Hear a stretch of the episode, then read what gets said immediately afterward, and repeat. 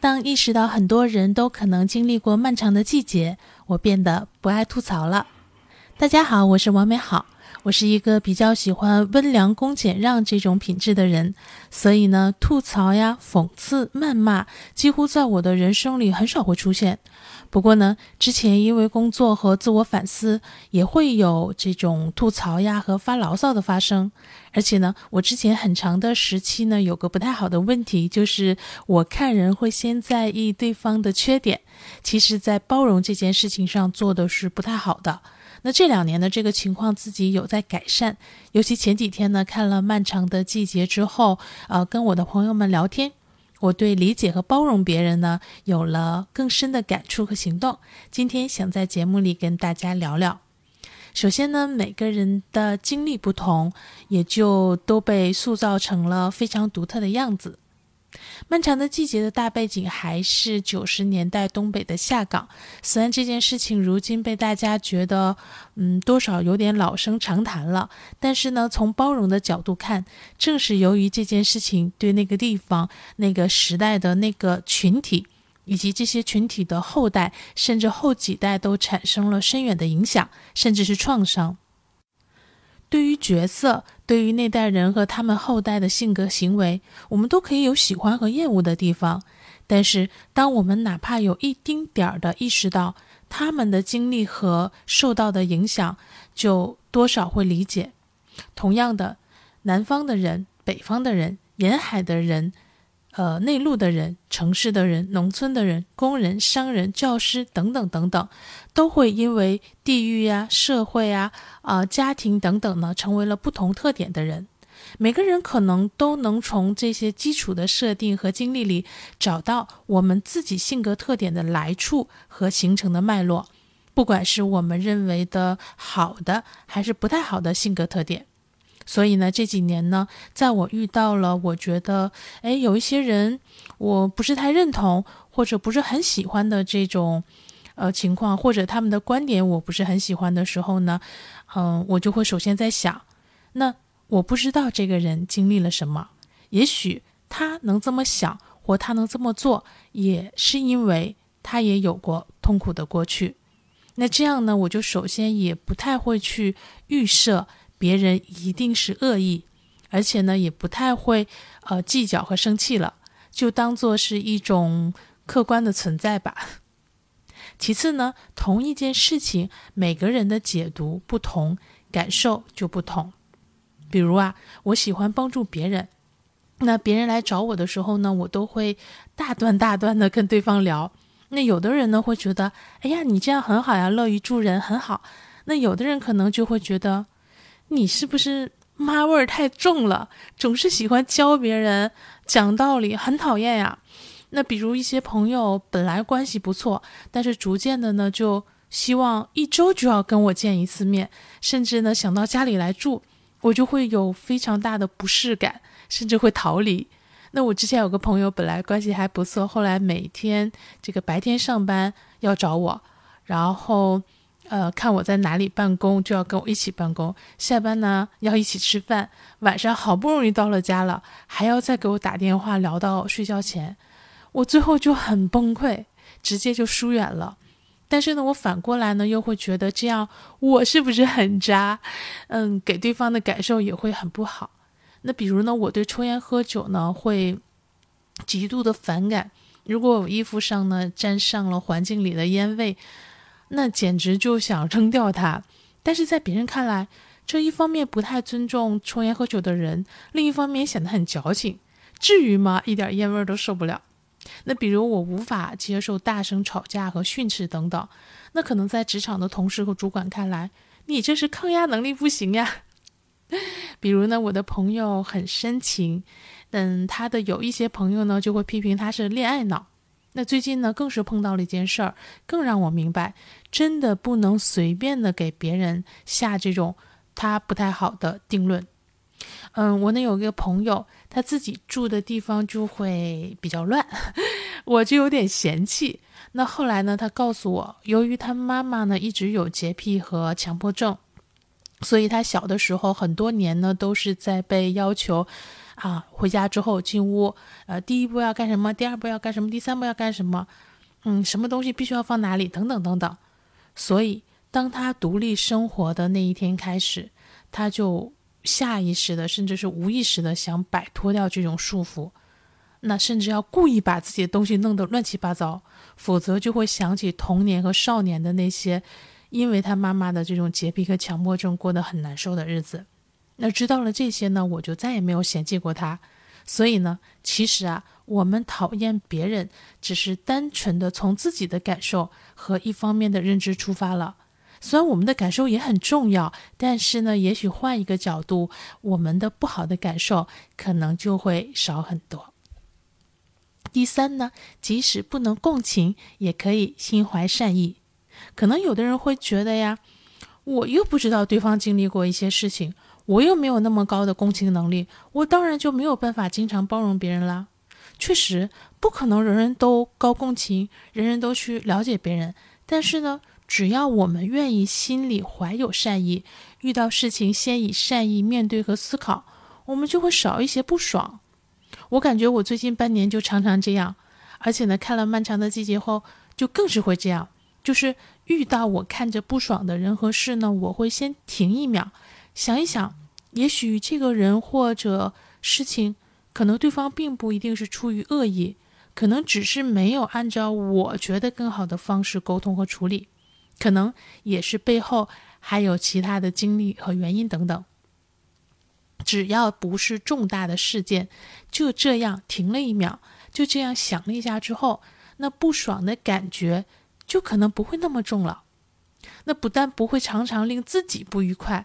而且呢，也很少再去冲别人发脾气，弄得一切呢都走向更加的不愉快。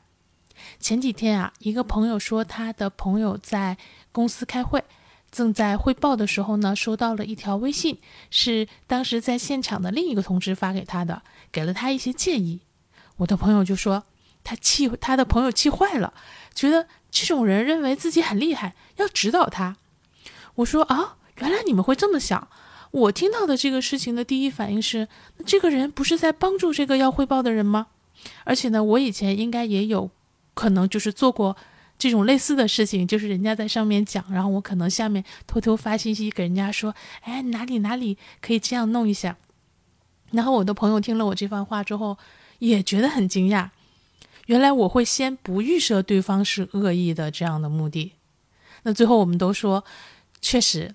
我们不知道情况，那其实也不了解对方的目的。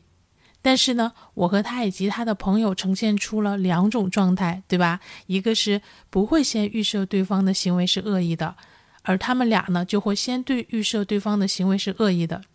虽然呢，我不觉得他们这样预设就一定不对，呃，可能呢也起到了保护自己的作用。但是啊，希望我们的例子能让大家看到，给别人不同的预设。对我们自己的感受和行为的影响是不同的哦。第四，只要善意的人多了，世界才可能更善意。可能还有人会觉得，凭啥都要我善意啊？那还有那么多人不善意呢，对吧？这个也确实，我们不可能要求这个世界上人人都不怀恶意，甚至都先以善意来思考和行动，对吧？但是呢，只要我们越来越多的人能这样。我们整体的氛围才会变好呀，大家沟通和交互起来才会少一些误解呀、生气呀，而更顺利和和谐。正因为我们的社会恶意太多，才导致了我们的不安和不信任太多，而不安和不信任正是我们啊很多猜疑呀、不顺利的来源。所以呢，从我们做起吧，先让自己别那么多不爽，然后呢，慢慢的去影响我们身边的人。身边的人再去影响他们身边的人，这样就会越来越好呢。尤其是做父母的，自己的行为方式是很容易成为孩子以后的行为方式的。反过来呢，如果你觉得孩子的一些行为有问题，那或多或少都在自己和配偶或者照顾孩子的人身上能够找到些线索。所以呢，要求别人之前先以身作则，这很重要，也很有效。第五，几乎没有人是心智健全的，大家都一样。我的听友大概都知道，我是二零二一年辞职的，我辞职前夕呢，听闻公司开始秘密的开展对有抑郁情绪和抑郁症状的员工的摸排，啊，以便想办法劝退。然后以及呢，希望在面试环节也对这个情况加以考虑，将这样的人呢排除在外。我当时就很难过。虽然我理解啊，作为一个公司，员工这个的稳定和和谐呢，以及这个工作的效率和成效是最重要的，但是怎么能做这样的事情呢？不过呢，比起难过，我更觉得其实有点可笑，因为呢，我觉得永远也做不到。他们想要的结果，因为每个人啊都有自己的问题，很少有人是完全在心理机制上是没有问题的。这么做甚至是懒政，还不如好好的改善下公司的环境，少一些对员工心理造成伤害的机制。说这个呢，不是为了吐槽前东家，只是想让大家明白，其实我们不能说看谁不爽，或者谁心情不好了，或者谁做出了我们目前意想不到和无法理解的举动，我们就觉得对方有问题，期待对方进步或者远离。其实几乎没有人是心智健全的，我们自己也极大可能是不是的。那大家都一样，彼此需要的是包容、尊重和帮助，而不是互相歧视、疏远和排斥，对吧？那个体这么做还能理解，如果是整个社会很多的机制都这么运行的话，那得是一件多么可怕的事情呢？一个人情绪不好一点，就说这个人不适合做工作，便打绩效呃很低，或者甚甚至开除他，而不是去询问对方遇到了什么困难呀、痛苦啊，给更多的理解、安慰甚至帮助吗？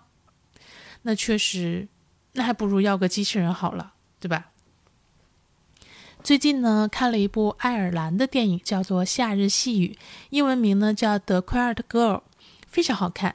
女主呢是个小女孩，家里有点穷，又有非常多的这个兄弟姐妹，于是没有人很好的照顾她、关注她。她不但身体不好，性格孤僻，还被亲人也认为是怪胎。那夏天放暑假的时候呢，她被爸爸送到了陌生夫妇的家里养着。没想到这对陌生的夫妇对她特别的好，很爱护她，照顾她，还锻炼她。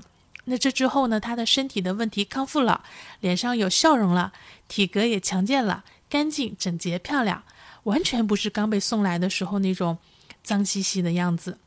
那家里的人再见到他的时候都非常的意外，这就是同一个人，当对他不好的对待和对他好的对待的时候的不同的结果。和给别人的不同的印象，希望我们每个人都能拥有爱，或者至少被爱过。最后呢，特别希望这个世界上呢人们能更少的以对方的恶意去预设，能更多的对外释放善意，少一些看不惯，多一些理解。这样呢，我们自己会更好，这个世界也才会更好。今天送给大家的是程璧的。心想唱歌就唱歌，最近呢听到的，觉得很暖心，很开阔。如果被平台因为版权要求裁掉的话呢，记得自己找来听一下哦。祝愿大家总会有想唱歌的好心情，而且呢，心想唱歌就唱歌。如果有听友遇到困惑想聊聊，也可以私信我。这些呢就是今天想跟大家聊聊的，希望这些呢给你一些启发和帮助。希望有一天。能看到你嘴角上扬，眼里有光，也一定会有那么一天，你可以嘴角上扬，眼里有光。